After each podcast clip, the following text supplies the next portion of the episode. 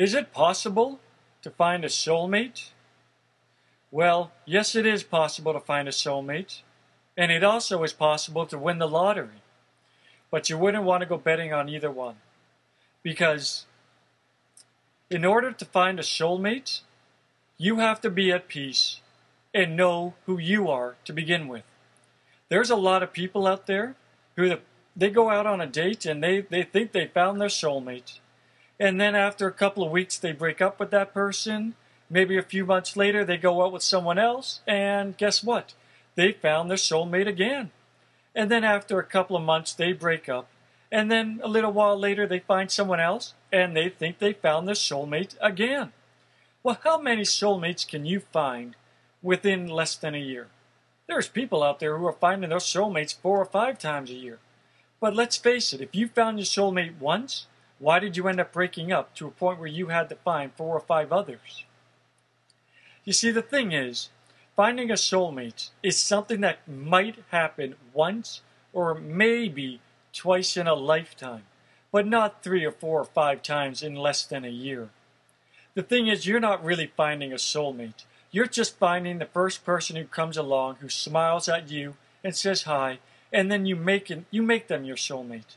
You people once it's once been said that love is forcing yourself to see the good points about someone and deliberately ignoring the bad.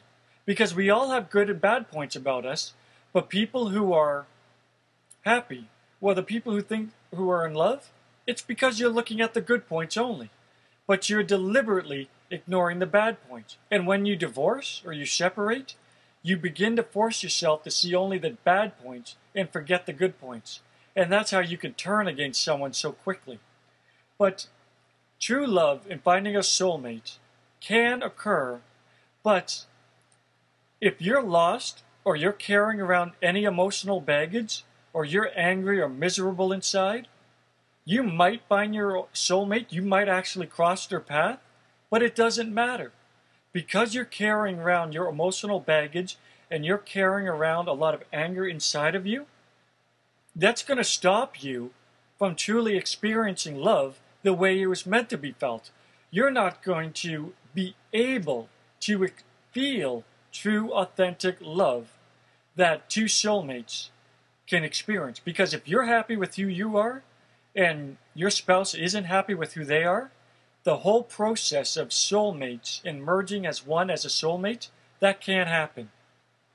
Because you have to be happy and content with who you are by letting go of the material objects, finding peace within inside of yourself, accepting yourself for being mortal, someone who's going to make mistakes, someone who's going to trip up, someone who has a wide variety of emotions. You have to become your own best friend. If you don't like who you are, it doesn't matter if you find your soulmate or not. The fact that you don't like who you are, that's going to stop you from experiencing true love as it is supposed to be felt. You have to be comfortable with who you are. Your spouse has to be comfortable with who they are. You can't be each other's, you know, happiness. You have to be your own happiness. They have to feel comfortable with who they are. You have to have your interests and your hobbies. And you have to know what your interests and hobbies are. Because when you're in a relationship, you don't have to be interested in the exact same things that your spouse is interested in and force yourself to like what they like.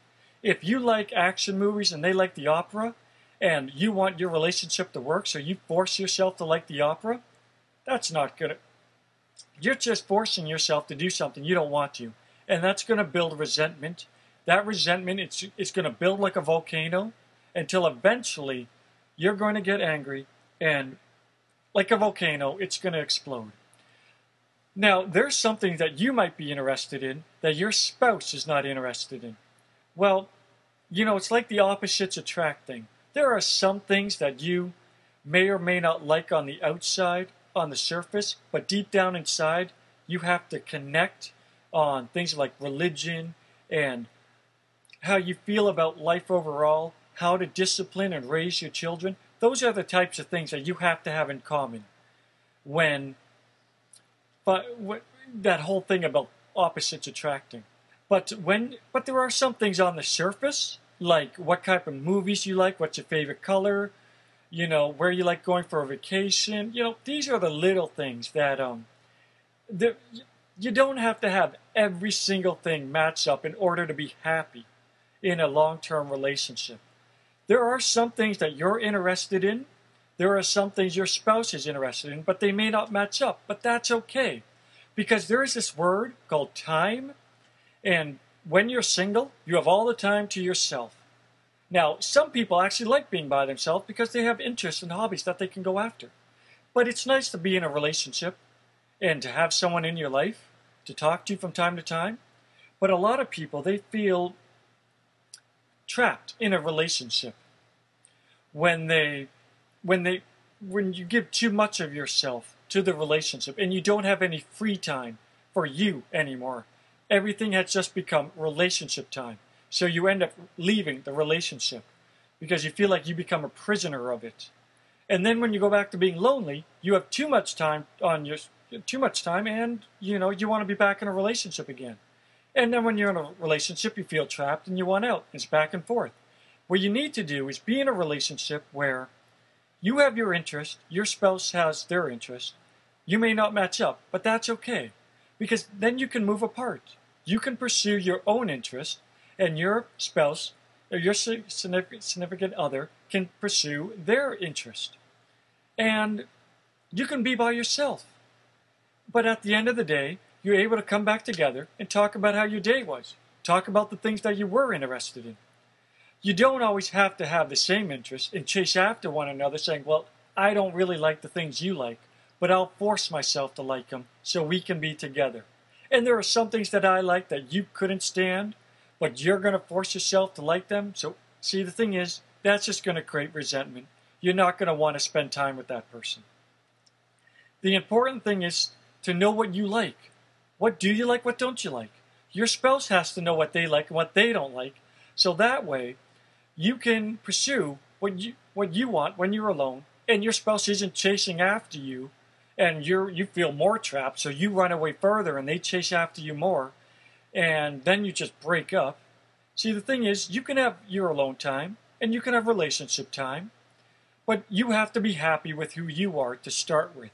The very building blocks of a relationship is liking yourself.